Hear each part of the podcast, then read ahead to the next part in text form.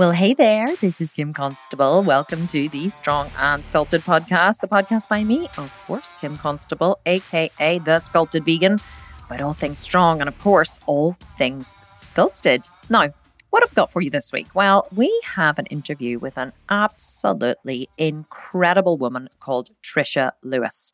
Now, Trisha first came to me through my very good friend Brian Keane, who many of you will know because I interviewed him on my podcast. And then he interviewed me on his podcast, and we were feeling the love. And so he messaged me um, a couple of weeks ago and he said, Kim, have you ever heard of Trisha Lewis, Trisha's Transformation? And I said, no, never have. Why? And he said, You have to follow her. She's absolutely epic. And he said, She makes an amazing podcast guest. He said, I interviewed her on my podcast. She is brilliant. She's so chatty, so friendly. But apart from anything, she is so real. So I was like, Okay, I have to find out about this Trisha's transformation. So I started following her on Instagram and I just loved her stories. Oh my God, her Instagram stories are so funny. And of course, she's Irish. So she's, you know, I relate to her very well. She's a, a, very different accent to mine. So hopefully you'll understand her.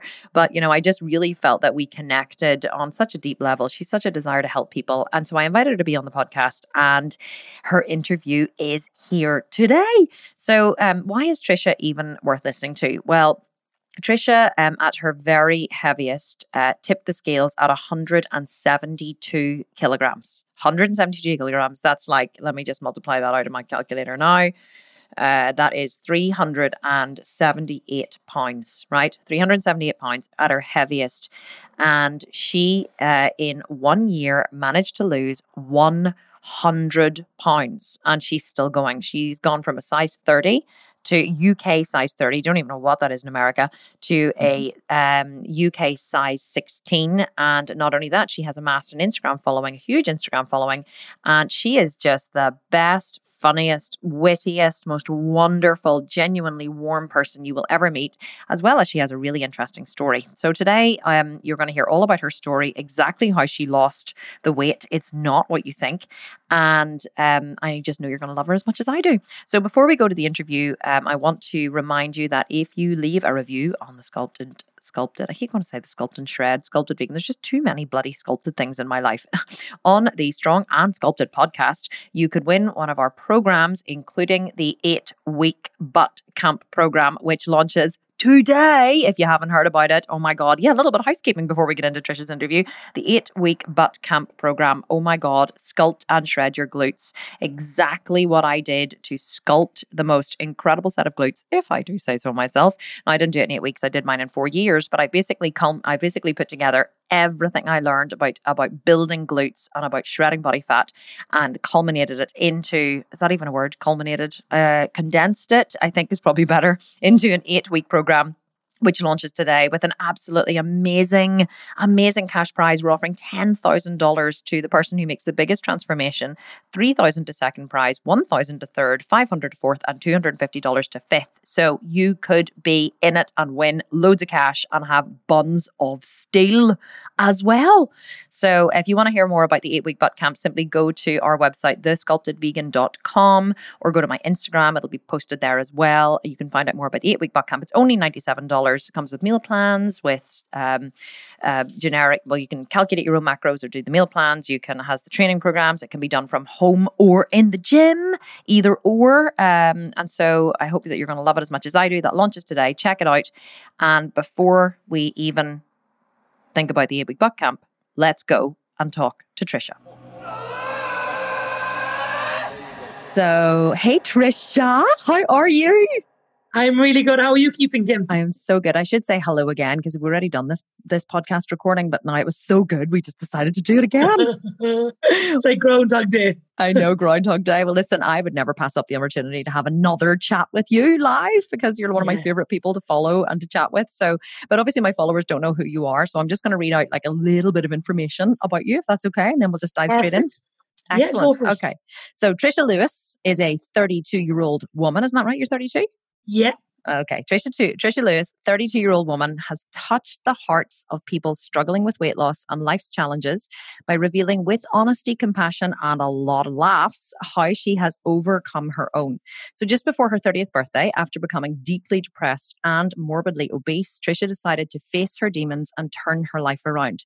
She has lost, wait for it, 40 five kilos, which is a hundred pounds in 12 months after tipping the scales at 165 kilos, which is 363 pounds. I honestly had to look at that again, that number, just to make sure that that was actually correct. Shocking. Um, not shocking. I mean, shocking that you've lost yeah, all that no, weight. Amazing. High, like. um, Trisha has appeared on radio, in newspapers, podcasts, and received a standing ovation on the Irish talk show, The Late Late Show. She has amassed 108, I think it might be more now, is it? 108,000 followers 116. 116. My information it's is amazing. incorrect. Um, and her Instagram is called Trisha's Transformation, which is basically a documentation of her journey and which is like an open diary. And today she has decided to share her journey with us. Trisha, um, it's really weird having someone read your bio, isn't it? You're like, oh, these nice things people are saying about Yeah. me. But I love it. I'm gone. I'm gone very. I suppose that's the newest thing of me. Like it's nice to hear that. Yeah. No, I'm not kind of like, ah, go wait for you. So that kind of typical Irish response and someone Yes. compliments you. I'm a bit like, why, thank you, Kim. Yes. thank you. and the more affirmation you get, the better it makes you feel and the more Yeah, energy it gives you to continue in your journey. and it's so cool when you read it out. It's more kind of a, oh my God, is she talking about me there? I That it's a bit, it's a bit like pinch me. So it's really, really cool. Oh, it's lovely. Well, listen, what I want to do to get started is I would love to go back to the beginning. Okay. So you tipped the scales at 165 kilos at your heaviest. How It was more. was it more? What was it? Previous to that, I had weighed in for a gastric bypass and I was at 27 stone, which, Yeah, I, don't, I don't know. Stone, I only know kilos. We weigh in stones. I do, I do understand stone, but I don't. I don't understand the conversion to kilos to pounds. Um, well, it was at, I remember when I got weighed in that day in the consultation room, I was at 27 stone one. And so that's the highest on record, let's say.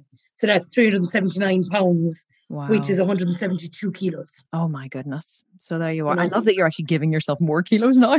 But Oh, totally. I'm like, Adam, you would have Adam, been trying Adam. to take them away. I was 100 stone. that's a lie. God no. So well, listen, oh my God, like unbelievable. Well, here's what I want to ask, right? Okay. And so this was going to be my first question. How on earth did that happen, Trisha? And I know you're probably like, oh yeah, well, one day I went to sleep and the next day I woke up and I was, you know, I was, I was hundred pounds heavier than I had been the day before. It did not happen that way, obviously. I mean, but how did it like talk us through, you know, your life up until that point and how that actually all came to Yeah. pass that you did end up so heavy?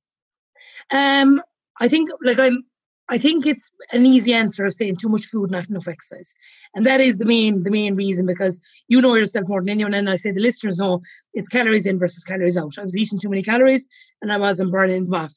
But I think there was a lot more factors to it. Um there's a lot of complacency, a lot of kind of like, I'll be able to fix this tomorrow. Like, it, I didn't go through my life being like, nah, I don't care about weight.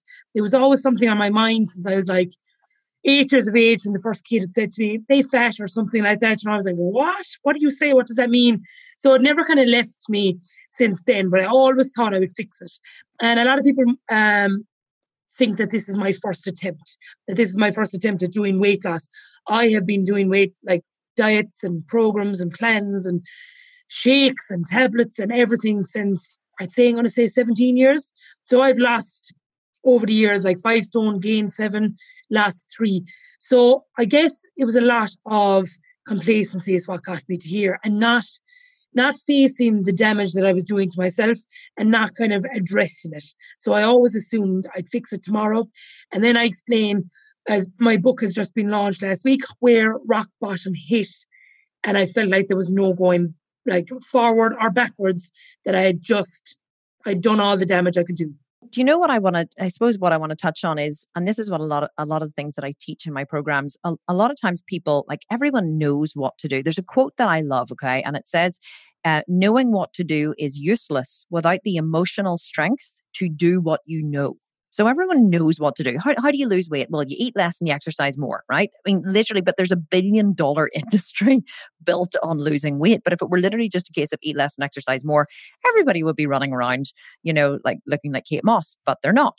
So I guess um, there is a real emotional aspect to it, isn't there? I think that that's one of the biggest things that I, I see that you have overcome. It's a mindset rather than just a, a now knowing how to eat less and exercise more. Would that be Yeah. true? Because that's the crazy part. Like I, I'm the executive head chef of a beautiful restaurant in Cork City, Jacob's Mall. So I've always been surrounded by food. I actually prefer good food to bad food. I would always go for pan fried piece of cake with some tender stem broccoli over a Big Mac every day, but portion control would have been wrong. And obviously, with, with the industry, everybody knows exactly how to lose it and to gain it, but there's so much more involved. There's habits, there's, you know, there's thoughts you have of yourself, there's worrying about too much, what other people, like putting way too much weight on other people's opinions.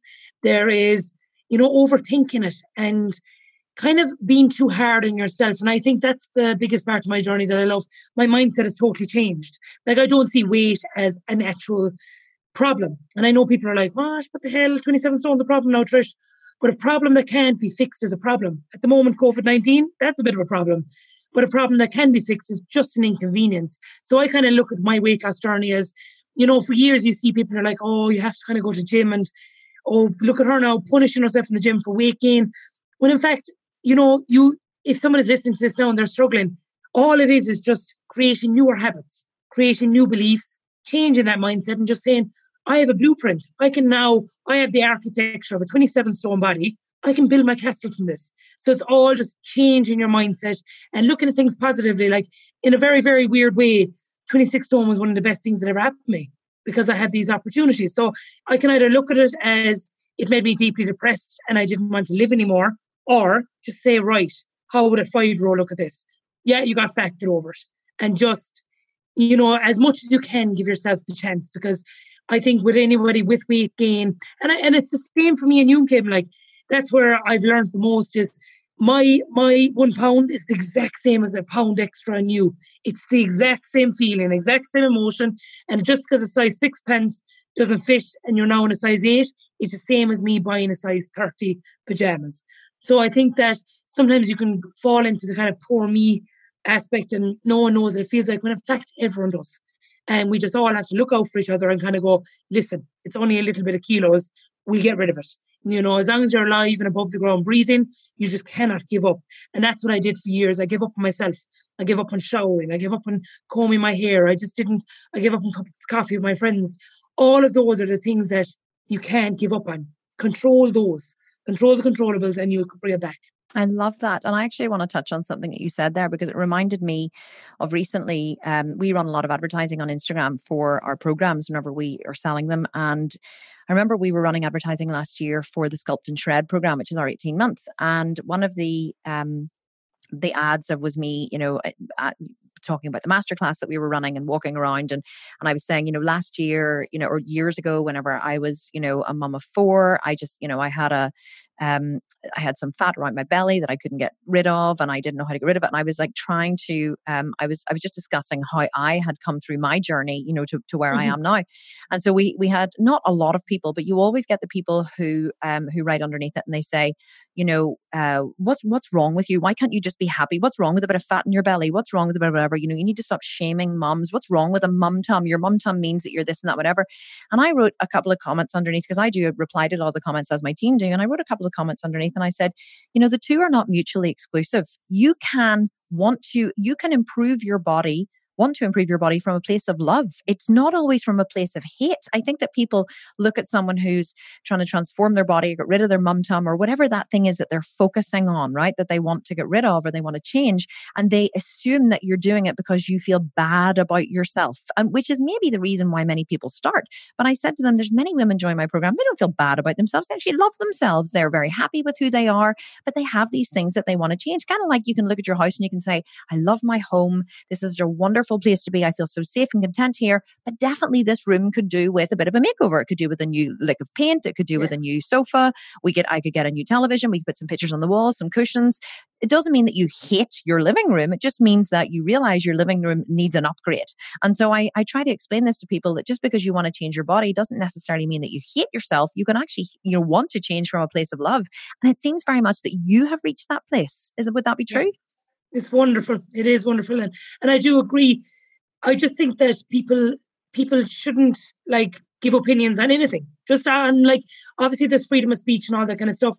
But if you want to make your right bicep bigger than your left bicep, it's none of my business. I'm not right. going to lose sleep over it at night. And I love how people are proud and they're proud of their mum tums and all that kind of stuff. But that should be no reason why someone should leave a comment that might stop some lady who doesn't want to have the mum tum and wants to just from a place of love kind of go, I'll get rid of it there and it's a challenge for 18 months. That's where I think that the diet culture kind of frightens me. People are afraid to put left or right or, you know, to say I feel big when they're ripped. Yeah, they do because that's their feeling and they're entitled to have that. Right. You know, so that's where I'd love for people to just be kinder and not like and I guess I often I use advice. I would never take the advice of somebody I wouldn't swap places with. Right. So just if anyone else is struggling, just kind of either ignore the comments or move just whatever. Ignore Yeah. the comments, I think is the best thing. Yeah. What is it? They. What is that saying? Never, never take, never trust the opinion or something of someone who you wouldn't go to for advice or something, which Yeah. is really good. It's true. And then also, opinions are like assholes. Everyone has one. But I also think, in, in fairness to those people, that's coming from a lack of knowledge as well. That maybe they the only diet culture they've seen is of you're fat now, you must endure 12 months of awful squats. You're going to come out the other side and you're going to love the destination. Whereas that's the difference with me at the moment. I'm not waiting to be 12 stone to be happy. There's not a hope. I want to be happy every single day. And, you know, even when I was 25 stone, 24 stone, 23 stone, and I was squashing in the gym, I still feel, feel the same pride as I did this morning when I squashed because you'll never, and I, this is, this is what I always did so around. I was like, I can't wait now until the day I go on the beach in Marbella and I'm going to be so thin. But sure, that morning I might have a stubbed my toe. You can control mm. any of that, but I can control right now. And I'm not waiting. I'm not waiting to be accepted and thin and toned to love myself. I don't. I don't need the permission of others to feel that. And I think if anyone is struggling, just do it. Go out there and own it, no matter what size you are. If you're 40 stone, doesn't matter. Who cares? Because I don't go to sleep at night thinking, oh, I wonder did Kim lose her bum tum? Doesn't me. That's your thing. Same as with me, you're like, I wonder if she able to do a sit up. Doesn't bother you. It doesn't change your life. right. Exactly. I love that. I love that. And here, let me ask you something. You grew up in Cork, is that right? Limerick, Limerick. Limerick. Oh, Limerick. Yeah. And tell me, what kind of a childhood did you have? wonderful. And I really did. And I'm not just saying that just for podcast. I have eight sisters and we all, no brothers, we all kind of grew up. Now, obviously, we didn't grow up like the Brady Bunch, holding hands or plats and we're like, we were lunatics. Like, I don't know how my mother, you know, we spent And your days father? Did, playing. you, are your, oh my did God. your parents stay together? Were they? They did, yeah. Oh, God, love them. How, like was there was three girls in my house and I only have one girl and I often look at my mum and I say I don't know how you coped with three because one is hard work eight nine was there nine in your family nine, yeah. So there's nine girls. So there was eleven of us growing up, and we grew up on a dairy farm. Like dad is as deaf as you could be, which is no surprise. Um, but we just had fun. We spent like it was an active childhood. Like, and the thing is, I suppose growing up in rural Ireland with eight sisters, you know, it's not like I was next door to a shop where I'd be getting cans of Coke and sweets and stuff. So I was always reared in good food. So my problem with food was always portion control. But as as a whole, like my sisters would have never bullied me. You know, there was none of when you hear somebody and they have a story and they say, right, this happened, that happened. I don't have any of that. I grew up like in the countryside with just craic and cabby houses and you know we spent years borrowing each other stuff. And yeah of course we argued and fought and you know there was cliques and you wanted to be part of the cooler clique. And but the memories I have of childhood is just love Yeah, it sounds really is. exactly like my childhood. We grew up on a actually, well, what used to be a dairy farm, but it wasn't a dairy farm anymore. Right in the country, if you wanted to go somewhere, you had to walk or cycle. You know, I had two sisters, and I had a very similar, you know, very similar upbringing, which is it's definitely the Irish. I think it must be very much the Irish culture. Um, but let me ask you, what was the tipping point when you decided to change? So you, you know, was it like you woke up one day and you looked in the mirror and you realized you were, you know, because you said before, sorry, I'm going to reframe. So you said that you'd lost weight before, you'd lost five stone, put on seven or whatever. What made this time different? Was there a pivotal moment or something that happened? Um, I think I knew at this stage that if I didn't change it, I, it was going to kill me. Whether I was going to do it myself or wait, I was going to get a heart attack or a stroke. But I remember my sister Anne Marie, like I've eight sisters, and they've all equally tried in the past. Like they never pussyfooted around it. They were either good cop, bad cop, fitness cop. They tried everything. But it seemed to have worked this time with Anne Marie. But my sister Anne Marie was pregnant, and she's just above me in age, and it was her first baby. And just by the look of God, we were both at home on a Sunday on our own, and she rang me quite distressed. And she said, Come down, um, there's a problem with the bump. I'm bleeding. I don't know what's happening. So, of course, I came straight down with the car, picked her up, and we sped to Cork. She was crying the whole way up, was terrified. I was trying to reassure her. I was like, grand. We'll get this started. My heart was in my mouth. And we landed to Cork, and in CUMH, she got a scan straight away. Everything was fine with the baby. Thank God.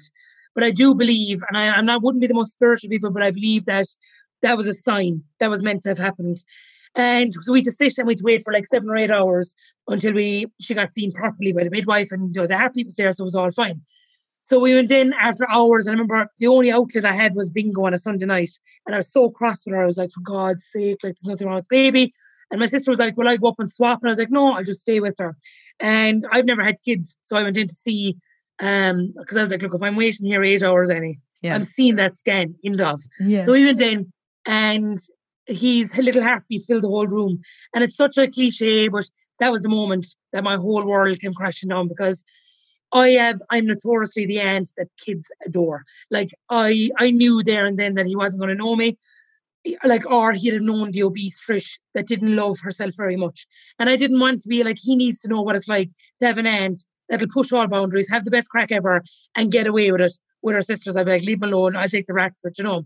So mm-hmm the doctor continued, the midwife continued on the examination. I, I left the room because it was all private and stuff like that. And when I came out, my sister came straight at me. She was crying and I knew it was coming.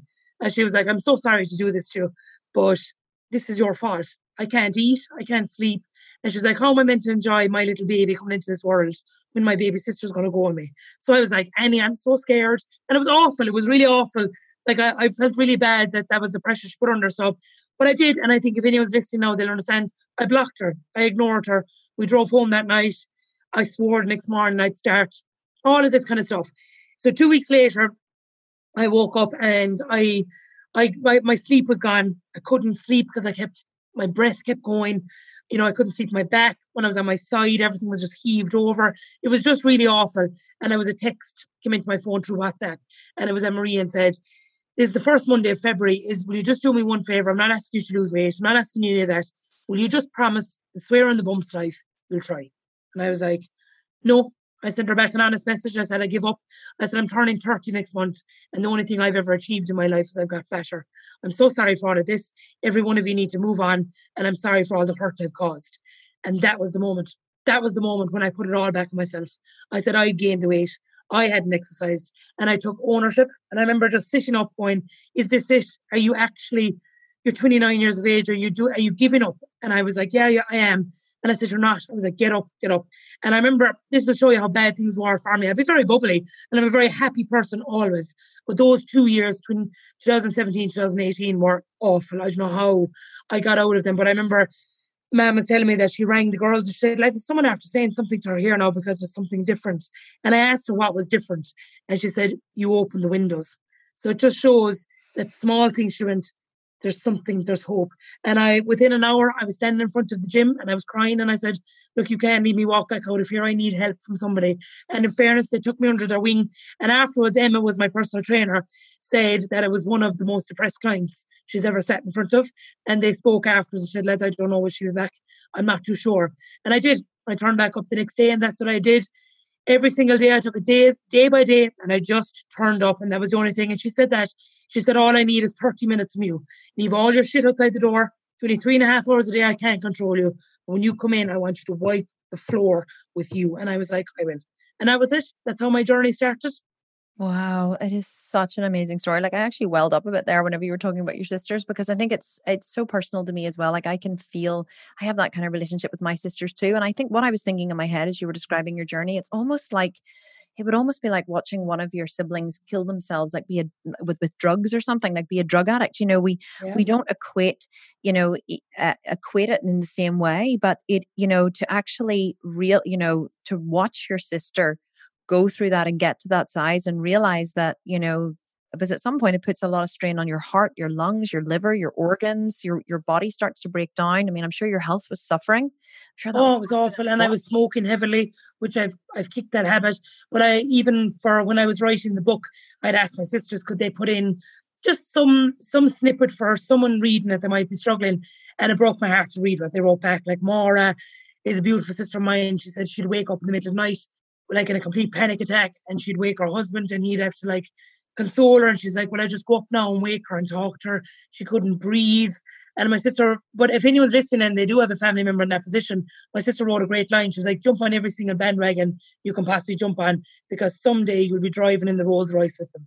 So oh, just keep oh. going and never, never, never not believe they can do it because it's just so frightening. I feel sorry for family members because now I see the damage I'd done with them. And, you know, they, they would be all glam and nights out and I'd be like, they don't care. When in fact, they were like, God, I wish she was out with us. And they'd spend many a night in a pub having DMCs going, how do we fix her? Whereas I only seen the picture on Instagram of all the four girls looking fabulous and I would feel resentment. So it's just, and it is true. You are watching your own your sibling kill themselves in a way like they don't care what size I am. They were just like, we just want you to be happy and healthy, and we'd lost our Trish. So we're back. Oh, it's such a beautiful story. It's such a beautiful story. And let me ask you, did you start with a fitness plan? Like you you said about going to the gym. Did you have a specific plan that you were working on when you first started? No, um, we just went in and I just didn't want to calorie count. I didn't want any of that. I was just a little bit nervous. I was like, take it day by day. So obviously Emma, my trainer, took like did the training. So I did three times a week personal training for half an hour. And that was it. That was it. And for the first 40 weeks, I lost 67 pounds oh by God. just that. I didn't calorie count. I just I made sure any food that went into my mouth was perishable. It would go off in the it would go off in the fridge, go off in the shelf. It wasn't processed. You know, I was using, I was trying to apply as much common sense as possible. And that's how easy. But I mean, like, a lot of people will say, oh, like, oh, you're amazing after two weeks. Don't believe that. It took me two months to even kind of look in the mirror. Like, obviously, you know, with gyms, there's mirrors everywhere. But there was a private personal training studio. Like, and, and from the girl I am now on Instagram that I don't care. I, like, him, I would throw up my my leg and I'm like, there's yeah. my leg, I don't care. I really don't care what, what I look like. I, I love who I am. I trained with my back turned to a mirror for two months. I wouldn't even look in the mirror and I would never mind going on the gym floor because I was terrified of being a, a picture taken of me or just hating how I looked. And then Emma said one day I just walked in, I was like, man, we'll go upstairs and we'll chance it. And I never looked back because nobody nobody mocked me in the gym. The gym is not where people are going to hurt you. The gym is full of people full of endorphins.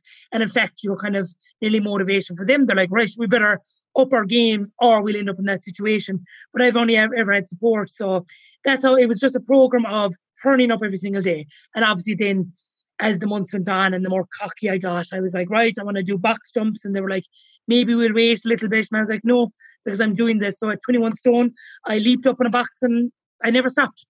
Wow, I love that. That was you leaping onto your pedestal. You were like, yeah, yeah, under your, uh, I was going to say under your throne, but that kind of really doesn't make uh, make make sense. But listen, I, you know what I um what I loved about what you were saying as well was just that you made the decision. It seemed like you just made the decision to start. Like you weren't, you didn't make it too complicated. What I find with many people who join my programs um I, I, actually did a podcast yesterday which is going out this week about uh, intermittent fasting and about you know fad diets and that kind of stuff and about how people la- you know launch themselves into these these diets because they're like i call them the get rich quick schemes of the fitness world. Everybody's looking for the quick fix the quick fix the quick fix. But what i usually say to people is start with what you've got and do what you can and only do that. Don't put you know because people go well, i could never lose weight because then i have to count macros and count calories and to go to the gym and do cardio and schedule this in. I don't have enough time because they make it so big that they can never, ever, ever achieve it. But it seems like you didn't do that. It seems like you just started with what you've got and you just, you just committed to showing up. And that was kind of the commitment that you made to yourself. And then that has led to something much greater, obviously. 100%. And I think that's where the get rich quick schemes is all based on motivation. When you know more than anyone, the motivation doesn't exist. No. It is just a myth. Discipline. And it's discipline and it's just habit. So I swore to myself, and obviously when Annie's bump, she made me swear on the bump's life that I would try. So I obviously had a why, and you know I, I was a bit afraid if I didn't go to the gym because I've done that before where I've lied going to gyms and been like, oh yeah, the DOMs are killing me, and I wouldn't have been in the gym, and they all knew that.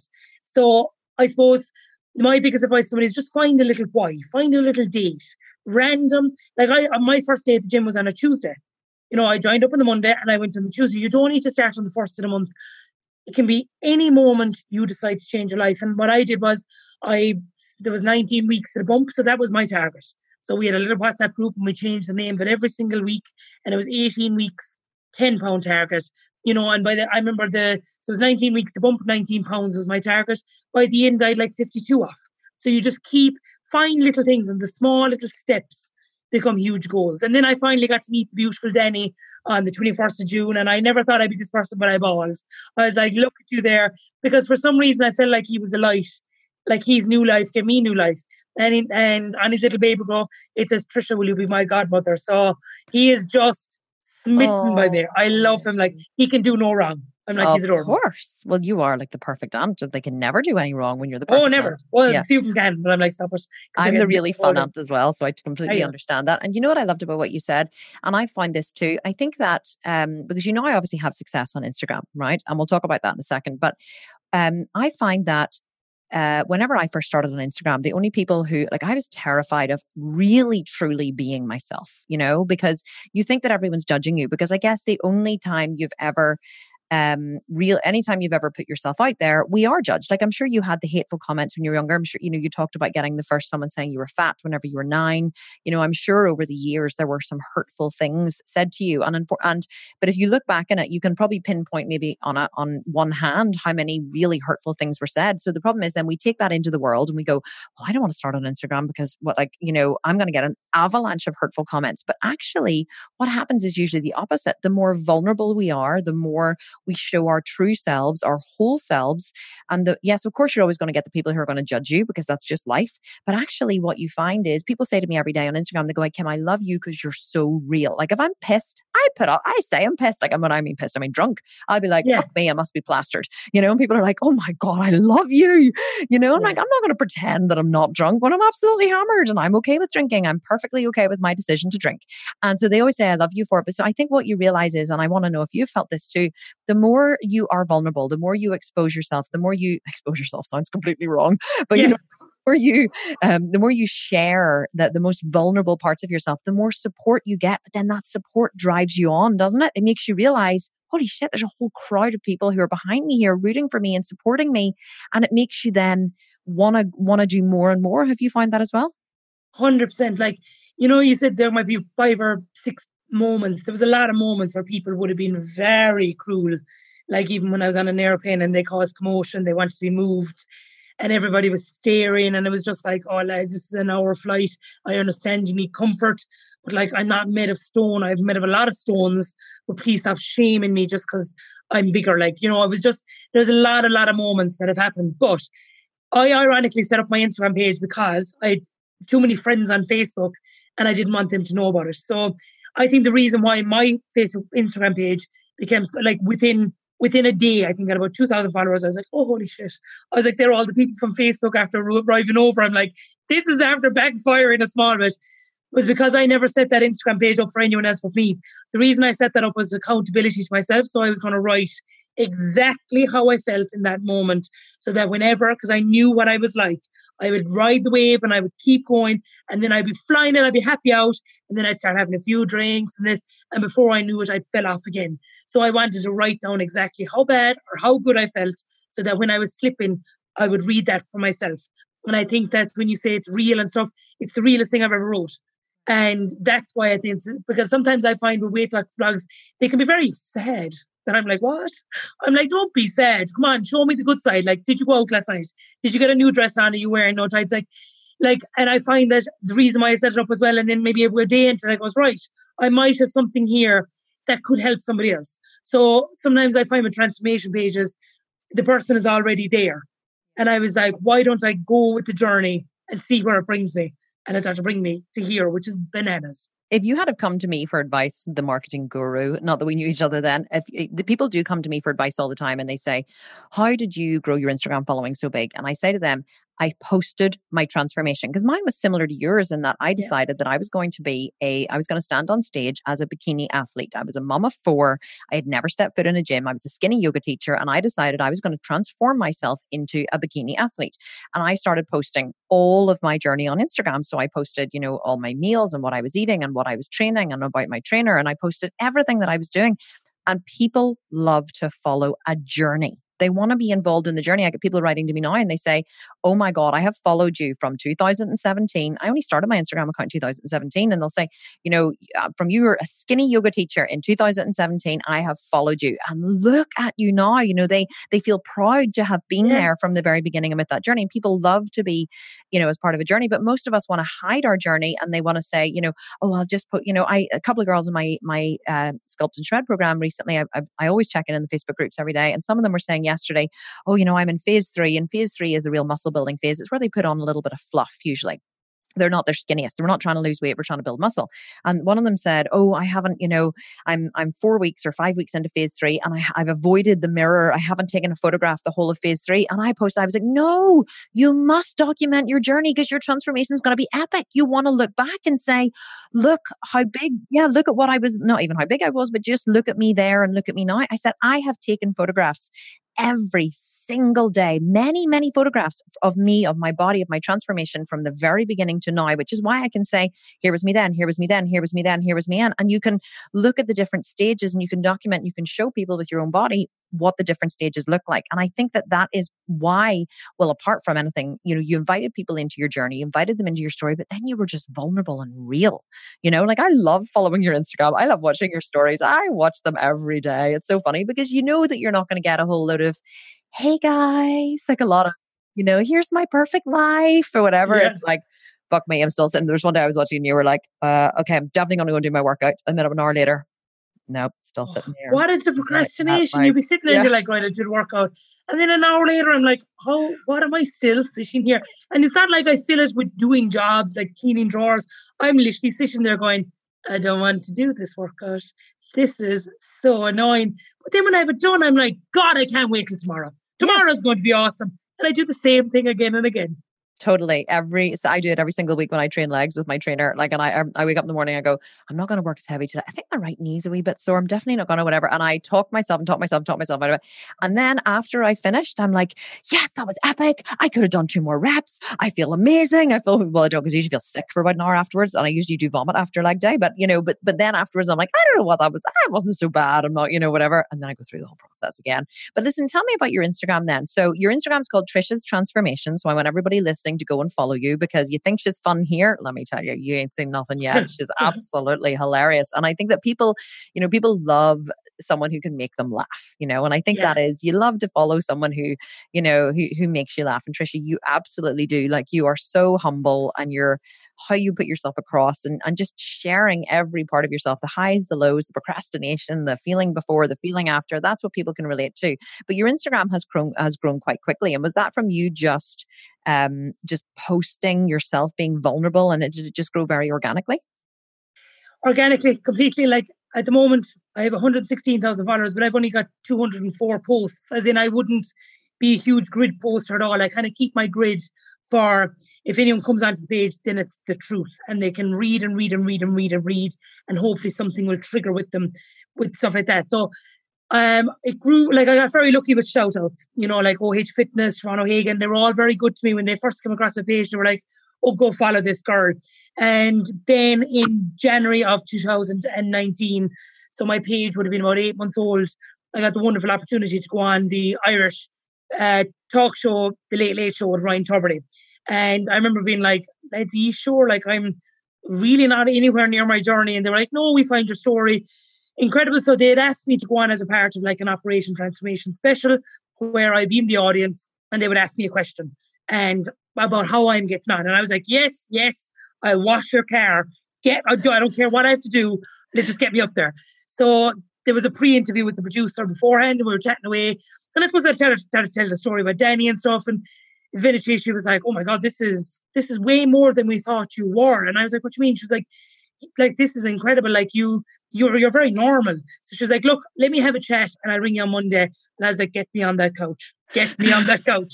and then by the Tuesday, I, they rang and they were like, Look, we are going to give you a chance. We're going to give you the opportunity to do an interview on the Late Late Show. So that, like, I nearly fired my sister off the wall. I was like, Anne Marie, I'm going on the Late Late Show. I was like, because so, that was obviously a dream of any Irish child or anyone growing up. It's huge. So I remember that night, I remember I arrived and I was so scared. And I was like, this could go wrong. I could slip. You know, people are going to say, why is she there? She's really fat. And I remember I was in the green room beforehand and my sister Juliet had flown in from London and we were chatting and Ryan Tubridy arrived in. And I remember I was like, oh my God, that's Ryan Tubridy. And everyone was like, this is adorable. Because like Liam Cunningham was there, Mary Black, famous people were there. I was like, I feel like an intruder. And he came directly to me. He spoke to no one else and he was like, come on out here and I would have a chat with you. And he was like, you all right? And I said, I'm nervous. And he just said, I'm going to give you one thing. I'll never mock you. I'll never shame you. I'll never try and catch you with questions. He said, I just want to talk to the girls the whole country is talking about. And then I said, Will you do me the one favor, Ryan? I said, Will you make sure that the camera kind of is just kind of a headshot of me and no no kind of real side profiles? He was like, Absolutely no problem, we'll sort that out. And he was like, Why? And I was like, look, my stomach, I said, you know, it's really, really big at the moment because that's the biggest part to me. And, you know, I just, maybe in a few months' time. And he was like, my darling, he said, that is your USP. That is your unique selling point. Own it, love it, and move on.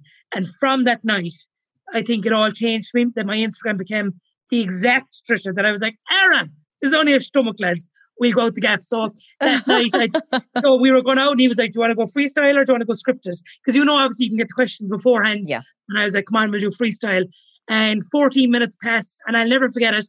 As it was finishing up, he was like, "You're an inspiration." I told him everything. I told him the good, the bad. You know, I told Ireland I was single. I didn't care. And I looked up into the audience, and every single person was getting to their feet. And I got a standing ovation. And he was like, just look on and enjoy this. You deserve it. And I came off the couch, I had 17,000 followers when I sat on it, and I came off and I had 28,000 no. in a matter of 14 minutes. So it hasn't stopped going since then. But I've been given such wonderful opportunities that sometimes I still don't understand that I'm like, lads, I'm still fat. Like, what's going on? you know, I'm like, what? But but what they keep saying is it's more what you're preaching. It's all about the journey. It's never about the destination. Yeah. Oh, that is such a beautiful story. It really is. Oh, it was incredible. And I was even on the radio with him today and I was like, I sent him on a book. And I was like, listen, if you want to give me my restraining order by email or post, I don't mind writing. He was like, You are deaf. I was like, Thank you. I love it. No, that's what I want to talk about next is your book. So you actually have written and published a book and it was released last week. Wasn't that right? Last Thursday? Yeah. Yeah. Uh, so tell us about the book. It's called Trisha's Transformation. Yeah. So as a chef, I have always said I'd love to lose weight, but I never want to lose flavor. That I understand the benefits of the chicken, broccoli, and rice. And to be honest, I quite like that plain food as well. But I know that that's not sustainable for most people. So I wanted to write a book that had recipes that were packed full of flavor, but very little ingredients that you could pick up in your local Aldi. You know, nothing complicated because like that, there's no need to overcomplicate weight loss. So I was always on about it. And then Monday I got an email from Gill Publishing. They were like, look, we are not promising you anything, but would you like to arrange a meeting? So I rang Brian Keane, who I know you're very good friends with, and I was like, yeah. Brian, I'm fucking freaking out by. And he was like, look, come up to Galway, we'll have a cup of coffee and we'll we'll go through it. So Brian spent three hours in a coffee shop convincing me that I had enough value to write a book. So I was like, Grant, thanks, Brian. You're absolutely beautiful. Look at those biceps. I'm off now. Good luck to you. I love so, that about Brian. Oh, I love Brian. Such He's a good so, soul he never posted it, never shared it, nothing, but really was like, I really think you should do a book because how many people will you help that are at the zero to one bracket that they don't even know the calorie versus a cupcake? And I was like, okay, I don't know what that means, we'll go for it. So mm. I met with Gill and they were XYZ and they were like, look, well, you need to kind of show us why we need to publish your book. And I was like, lads, you're after asking me here to the meeting. But while I was at the meeting with Sarah, about seven people approached the table, including one kind of elderly man who said, Look, I don't have Instagram, I don't have Facebook, but I remember you off the late late and you were incredible. And then she goes, Right, let's get a book on the shelf. So we decided that we would do 50 50 and I would tell my story plus a cookbook. And it was released last Thursday, and you have no idea the support, the messages, people saying, Oh my God, this finally has answered why I felt like so much shit. So basically, I put in exactly how I've lost 100 pounds. But it's not like, because I think again, you can just go calories and diet and all this. But I explained stories. I explained how you can get over certain things. Hurt people will always hurt people. And, you know, if someone has called you fat, just just use the kind of excuse in your head that someone has done that to them. So just stop the cycle, ignore them and move on. So it's got a huge reaction and people have cried reading the book, they've laughed, and then at the end they got hope. So that's what I wanted. I I said it and I laid everything bare because even when I was sitting on the transcripts, they were like, Look, are you sure you want to put that in? That's very detailed. And I'm like, if that was done to me, it has been done to someone else. And if they can pick that up and read that, my job is done. So it has just been incredible. I can't wait to read it. I've asked Courtney, my assistant, to order me a copy, but it hasn't arrived yet with the whole bloody post thing. We only get post. I know it's a little a bit week. of a curveball. If I was told when I was writing the book that all the bookshops in Ireland would be closed, I'd be like, mm, it's a bit mm, awkward. Like, yeah. Here, listen, if anyone can launch amidst adversity, it is you.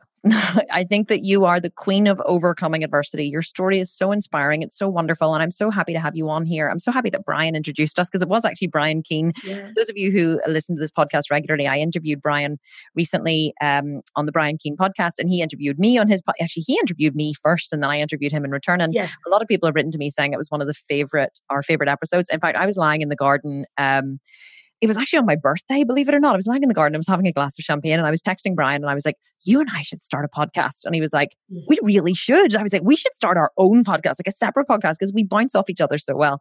But anyway, love Brian, and I'm so delighted that he has um, he has introduced us. But Trisha, I want to ask, just to wrap it up, like, what does the future hold for you? Do you have plans for the future, or are you just too busy living in the moment to even think about it?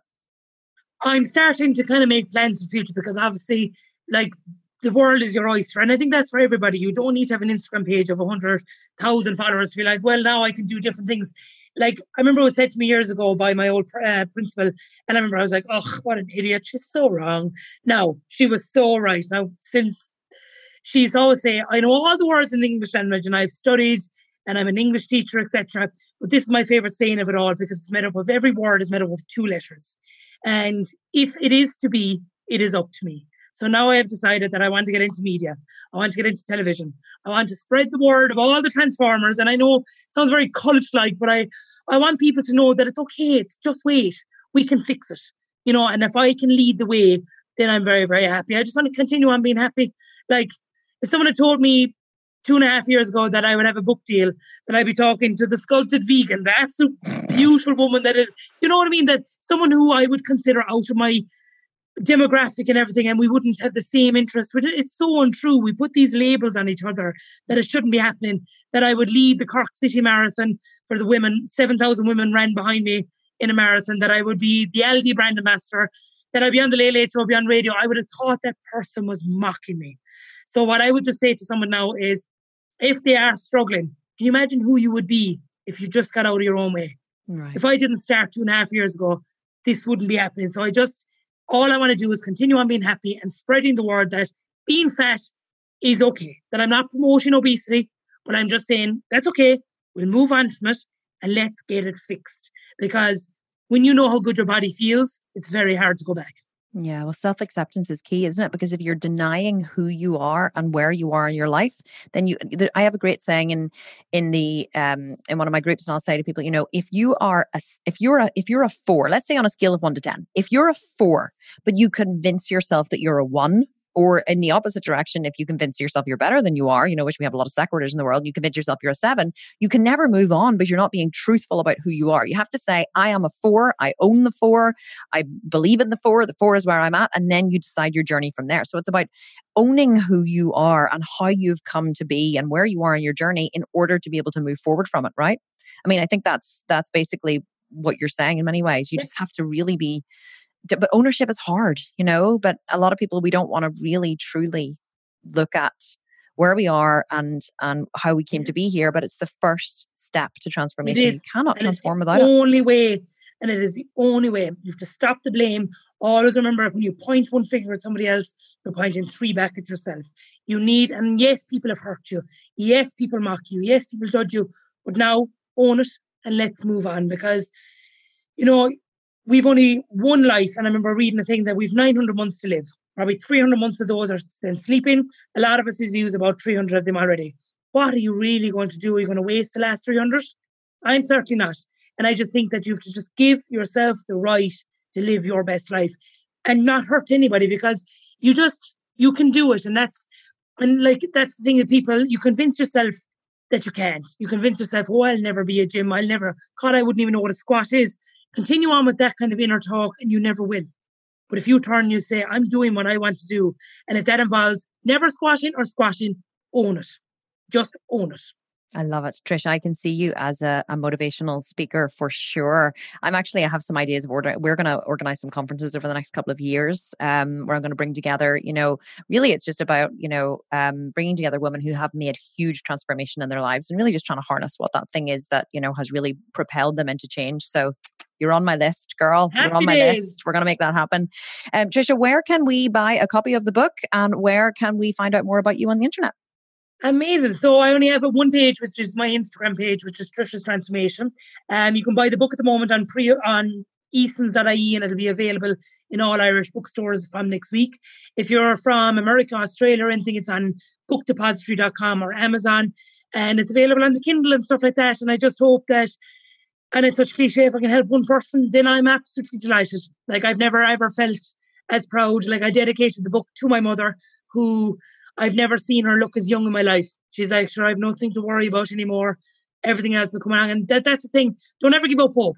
If you're alive and above the ground and you're not pushing up those daisies, mm-hmm. then you still have another chance. Yeah, I agree. Trisha Lewis, you have been an absolute joy. I'm so glad that we did this again, even though the first one never went live because the internet was so bad. Um, but I'm so glad we did this again. I think this was meant to be. This second one was literally the message is so clear. I think it's going to help so many women who are struggling and men. And we have a lot of men listen to this podcast too. And I really want to thank you for spending your time with me, not only once, but twice, actually. and just, you know, and being so gracious about it as well. You know, it's most people have been like, oh, for fuck's sake, she wants me again. You know, like we have to do it again. But, you know, it's been absolutely turn to that person, then I'm deleting my page. you know, people give me chances and that's just life. And I think for yourself as well, like I love, I love your message. I love what you approach. Like you approach everything that I'm nearly saying, but you're just in a different body. So we catch every avatar that we possibly can. But I just think it's incredible two I think the message women. is the same. I think the heart is the same. I think that's why we connect so well. Because I loved what you said. Like, you know, you were like, oh, I didn't think, you know, that we, you know, you're you're the sculpted vegan and I'm Trisha and we're doing this or whatever. But like our heart is the same. Our message is the same. We're both Irish for fuck's sake. Do you know what I mean? Yeah, so exactly. you know, so we, we come from the same place. And I think that that whenever that message and that heart and that that genuine um that genuity is that a word can't think but you know what i'm saying that genuine spirit yeah. i think when that's there that's that's what connects with people it doesn't matter whether you're big or small or tall or that you know big tall no. or small or fat or thin or old or young or whatever it's if it's there it's there and i think that's what people connect to with you and i think that that's what's really going to affect the transformation that you truly want to see in the world and that you're really striving for so thank you for yeah. being brave enough to share your message i think for, i speak for all of us when i say thank you for being brave enough to share your message it really is truly inspirational and i personally wish you all the best for the future. And I have your number now on WhatsApp, so I can I just message it. you anytime. and I do. I do. No, I love it. I love it. And beat the bulge. That's all yes, I say. Beat, beat the, bulge. the, bulge. Okay, guys. Trisha, thank you so much for your time. I really appreciate it. And um, we'll uh, we'll we'll definitely connect on that other venture again in the future, and we'll get you up on the stage telling everybody your message. Well, telling people. Cannot wait. Message. It'll be wonderful. Trisha, thank you so much. Bye. Bye. Oh my God, wasn't she absolutely amazing? Like, oh, I just love her. I welled up so many times during that interview. I, my eyes, honestly, I was just like, my heart was like bursting. I could just feel what she had gone through. I could feel the pain. I just, her story resonated with, with me so deeply as it hope, as I hope it did you. I can't even speak. I'm like, I'm tripping over my words here. Um, just absolutely and utterly love Trisha. She's a kindred spirit. We've become firm friends. We message each other on, on WhatsApp all the time now, and I just absolutely adore her. And I know that you adored her as much as I did because, you know, like who, what is not to love about that woman? She is just truly spectacular. So, guys, that's it for this week. Don't forget two things. Um, eight week butt camp launches today. Check out the sculptedvegan.com if you want to join that challenge. It starts on the 22nd of June 2020. So if you're listening to this another time, then you're too late, unfortunately. Um, or if you want to win, if you want to win a butt camp or any of the other programs that we have in our Sculpted Vegan Suite, simply leave a review on this podcast, and we pick the winners every single month of someone who has left a review the previous month, send me a screenshot of the review on Instagram and you could be the one to win. Guys, thank you so much for your time and attention. Adore every single one of you. And I will talk to you next week on another episode of Strong and Sculpted. Take care and goodbye.